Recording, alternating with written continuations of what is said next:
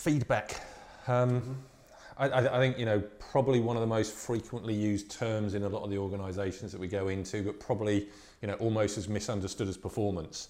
Um, and yeah, you know, we give a lot of advice about feedback. We have lots of conversations with people that we're coaching, encouraging them to use feedback. Um, but I think we, we have to do quite a lot of reframing, don't we, in terms of you know helping people look at it as a tool that's going to be something as as, as helpful. Um, yeah, Matt, have you had any feedback conversations with any people you've been coaching recently that have kind of been a good indicator of where people are at and you know how we can help them with a performance mindset approach to it?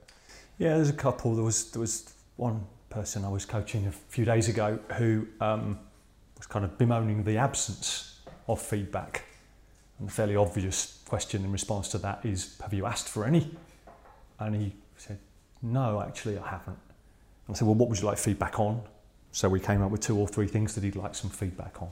And then he's gone out to the team because too often we expect it to just come to us mm-hmm. rather than go out and solicit it and, and be clear about what we're working on, uh, how we're trying to improve, and where feedback might help us to make those improvements. So that would be one really simple example. Yeah, yeah, with the proactivity and the kind of focusing of it as well. And, and Keith, you know, in terms of leadership and feedback as a tool there as well, is, is there anything in terms of the advice that you found most helpful or most readily received from leaders when we, we start kind of reframing them into the high performance version of feedback? Yeah, I, I, think again it's one of those things where we still have a long way to go. Mm. So feedback has been a thing in the corporate world for probably 20 years now. Um, but it's still so um, poorly, poorly used as a, as, as a tool. And the single biggest difference that I think performers and leaders could make would be for performers to truly own their feedback and be really clear about what they want feedback on mm-hmm. and how they want their feedback because at the moment there's it's unclear as to whether it's it, the, the, the, the, feedback is owned by the leader or owned by colleagues or owned by the performer. There's no sense and, no, and very little understanding a lot of the time about how that person actually wants their feedback what feedback they value.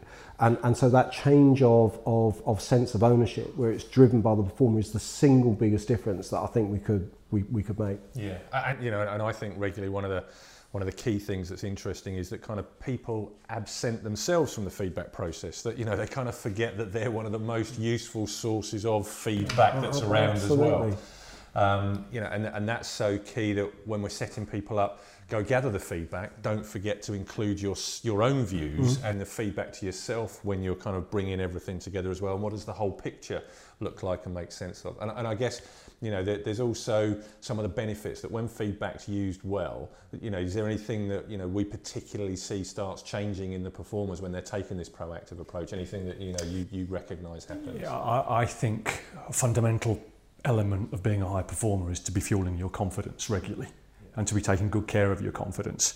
Uh, and therefore, feedback comes in many forms, but one of those forms is praise and recognition and reinforcing the value you bring to an organisation. And a lot of organisations seem to forget the fact that praise and recognition is a form of feedback. We tend to just see it as a negative rather than a positive thing. And when we get that praise and recognition, the, the challenge for the performer then is to internalise that. And I often see performers only really internalise the, the criticism that they get or the critique they get and not work hard to internalise the praise and the positive they get as well. Yeah. And I, I, think that's absolutely right. I, I, and in, this, in a similar way that we found with performance over the years, where if somebody rocks up to you and says, I want to have a conversation about your performance, generally you, everyone's thinking, well, this is not going to be a good thing. This is not like a happy moment for me. And I think feedback has become a, a, a prisoner of the same sort of thing. So as soon as you start saying, well, actually, I'd like to give you some feedback, alarm bells start, start ringing. So to Matt's point, I think the greater the extent to which feedback can become neutral mm. and it's as um, uh, it happens as frequently when there's something that's gone really well and we want to make sure that that's embedded and reinforced and fed forward into the next performance. I think that's one of the things that would change the, the, the dynamic around feedback fundamentally. We have a long way to go with that because of this silent narrative that it's always going to be.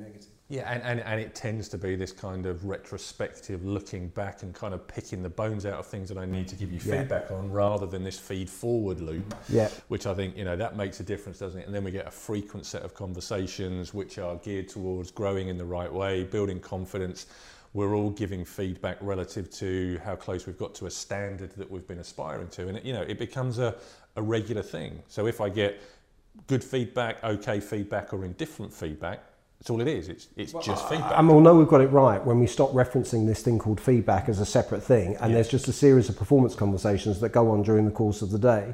Um, uh, at the moment, we've got this thing called feedback, and it becomes a thing in itself, and, and, and it dials up the emotion as opposed to it simply becoming part of the daily landscape that we have uh, conversations that relate to individual and collective performance. Yeah, and, and last one, you know, just sort of thinking about closing this off as well, Matt, from, from a team point of view, have you sort of seen stuff change when a team really starts taking on this, this philosophy?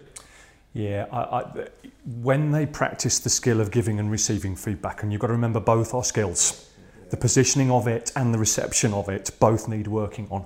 When they practice that skill together and they see it as something they're going to work on as a team, how helpful can we be um, to each other in both our performance now and our development for the future, you see a very significant shift in trust and the dynamic in a team. Yeah, yeah, and, and yeah, and, that, and that's always the bias for us, isn't it? You know, where's this taking us? How is it going to help us perform better? And what's it going to do in terms of increasing confidence, increasing control, and being more connected to, to what you're trying to do together? So yeah, no, re- really clear, really simple stuff. Thank you very much.